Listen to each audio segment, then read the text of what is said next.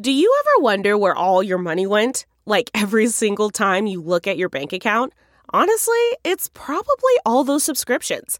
I felt that way too until I got Rocket Money. Rocket Money helped me see all the subscriptions I'm paying for, and it was eye opening. Between streaming services, fitness apps, delivery services, it all adds up so quickly. Rocket Money is a personal finance app that finds and cancels your unwanted subscriptions, monitors your spending, and helps lower your bills. Rocket Money has over 5 million users and has helped save its members an average of $720 a year with over 500 million in canceled subscriptions. Stop wasting money on things you don't use. Cancel your unwanted subscriptions by going to rocketmoney.com slash Wondery. That's rocketmoney.com slash Wondery. rocketmoney.com slash Wondery. Vaccine to target Omicron. Pfizer trials are underway. U.S. troops on alert. A heightened preparedness to deploy.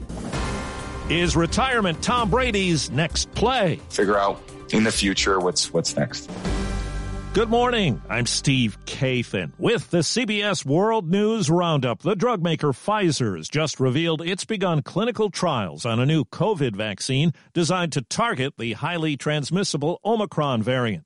CBS's Linda Kenyon. It's up to global health authorities to decide if an Omicron based version will be needed. But Pfizer is getting a jump on things. It will study more than 1,000 healthy adults, most of whom are already vaccinated. They will either get revised Omicron based boosters or original versions. Some of the unvaccinated volunteers will get three Omicron based doses. While this new version of the vaccine is being studied, health officials say the original vaccines still offer good protection against severe illness and death, and boosters strengthen that protection even further. Because of their ineffectiveness against the Omicron variant, the government is revoking the emergency use authorization for two COVID antibody drugs made by Regeneron and Eli Lilly. CBS's Dr. David Agus. These are data driven processes, and as the virus changed, the FDA is continuing to review data, and as it no longer is beneficial, removing them from the market. A judge has ruled New York State's mask mandate for schools and public places can't be enforced and is up to state lawmakers to impose, not health department officials. Our school kids are going to be able to go to school and not have to wear masks. The ruling getting a thumbs up from Nassau County Executive Bruce Blakeman.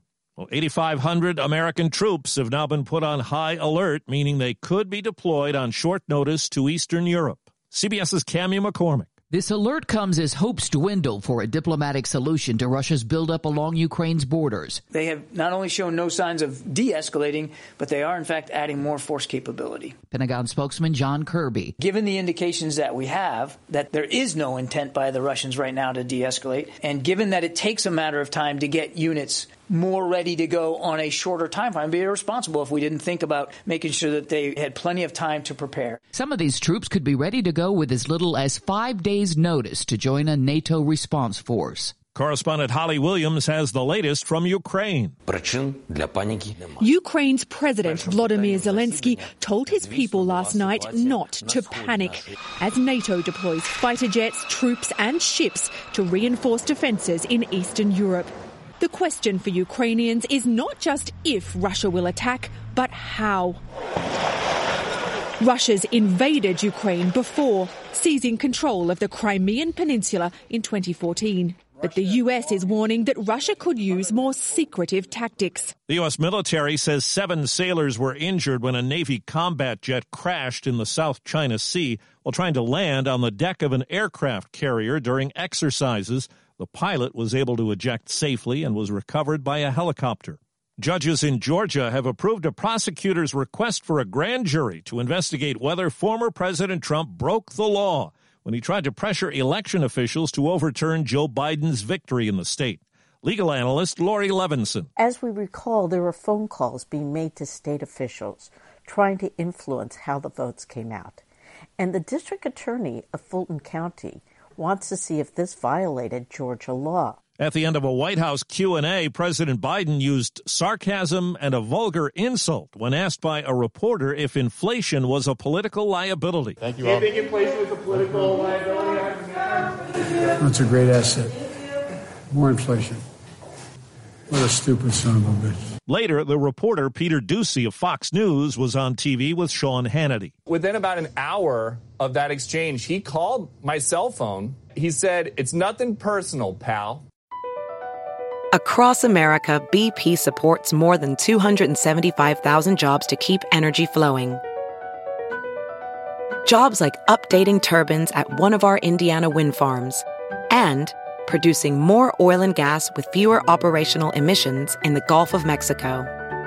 It's and, not or. See what doing both means for energy nationwide at bp.com slash investing in America. A woman is charged with murder and arson for a fire that swept through a three story apartment building outside Denver, killing a five year old boy. Police say it was set after a domestic violence incident. There's sadness in Baltimore after three firefighters died when part of a vacant home that was on fire collapsed on them yesterday. Fire Chief Niles Ford says another firefighter was injured. Each and every day, our firefighters, our first responders, our EMTs, our paramedics put their lives on the line for the sake of others. A three judge federal panel has blocked Alabama from using newly drawn congressional districts. They wrote that the state should have two districts instead of one, where black voters are a sizable portion of the electorate. NASA's Webb Space Telescope arrived at its destination 1 million miles from Earth yesterday and is now in orbit around the Sun. CBS News space consultant Bill Harwood. Now that Webb's at its final destination, engineers are going to focus on the painstaking work required to precisely align the telescope's mirrors to achieve a razor sharp focus. That mirror alignment will take several months. At age 44, with a tough playoff loss behind him, is Tom Brady through with pro football? On his Let's Go podcast, the legendary quarterback indicated there will be family considerations. She deserves what she needs from me as a husband. My kids deserve what they need from me as a dad. You know, I'm going to spend a lot of time with them and, you know, figure out in the future what's what's next. Not done yet on TV. Amy Schneider keeps winning on Jeopardy. A 39-day total of $1,319,800. You now have the second longest streak in Jeopardy history. Host Ken Jennings holds the top spot at 74 wins. Schneider topped the 38 game streak set by Matt Amodio last year. There's a new battle now for Neil Young. We know where the music's played.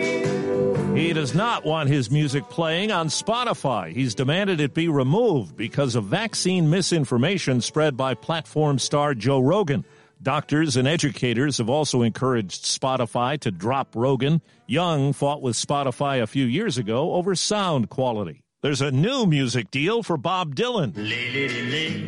Reports say it's a $200 million agreement with Sony for his back catalog of music and rights to future releases. In 2020, Dylan sold his publishing rights to Universal for an estimated 300 million. When you choose Organic Valley, not only will you be enjoying great tasting dairy, you'll help to save over 1,600 small organic family farms who are protecting over 400,000 acres of organic farmland and all the plants and animals that call it home. This is dairy you can feel good about. It's great tasting, high quality organic dairy, ethically sourced from small organic family farms. To find Organic Valley Dairy near you, visit ov.coop. That's ov.coop. Some new offers to get people to roll up their sleeves and give blood. It's a huge effort to help the Red Cross rebound from a national blood crisis. It's a crisis with a capital C. That's Stephen Walsh with the Red Cross. He says the pandemic and bad winter storms have forced volunteers to cancel countless blood drives, and supplies are at all-time lows. That's why the Red Cross is now partnering with the NFL to entice people to donate. If you donate during the month of January, you're entered into a drawing essentially to win tickets to the Super Bowl. Companies like Krispy Kreme are also offering freebies like a dozen donuts per donation till the end of the month. Monica Ricks, CBS News. Then there's Gabe Fierro in Cornelius, North Carolina. He took numbers he found on a Chinese food fortune cookie and played a Mega Millions lottery game. The 60 year old man, who is a disabled Army vet, won $4 million. Fierro says when he told his wife, she thought at first it was a joke. That's the roundup. I'm Steve Kathan, CBS News. Stephen Colbert here to tell you about the Late Show Pod Show, which is the podcast of the Late Show with my producer Becca.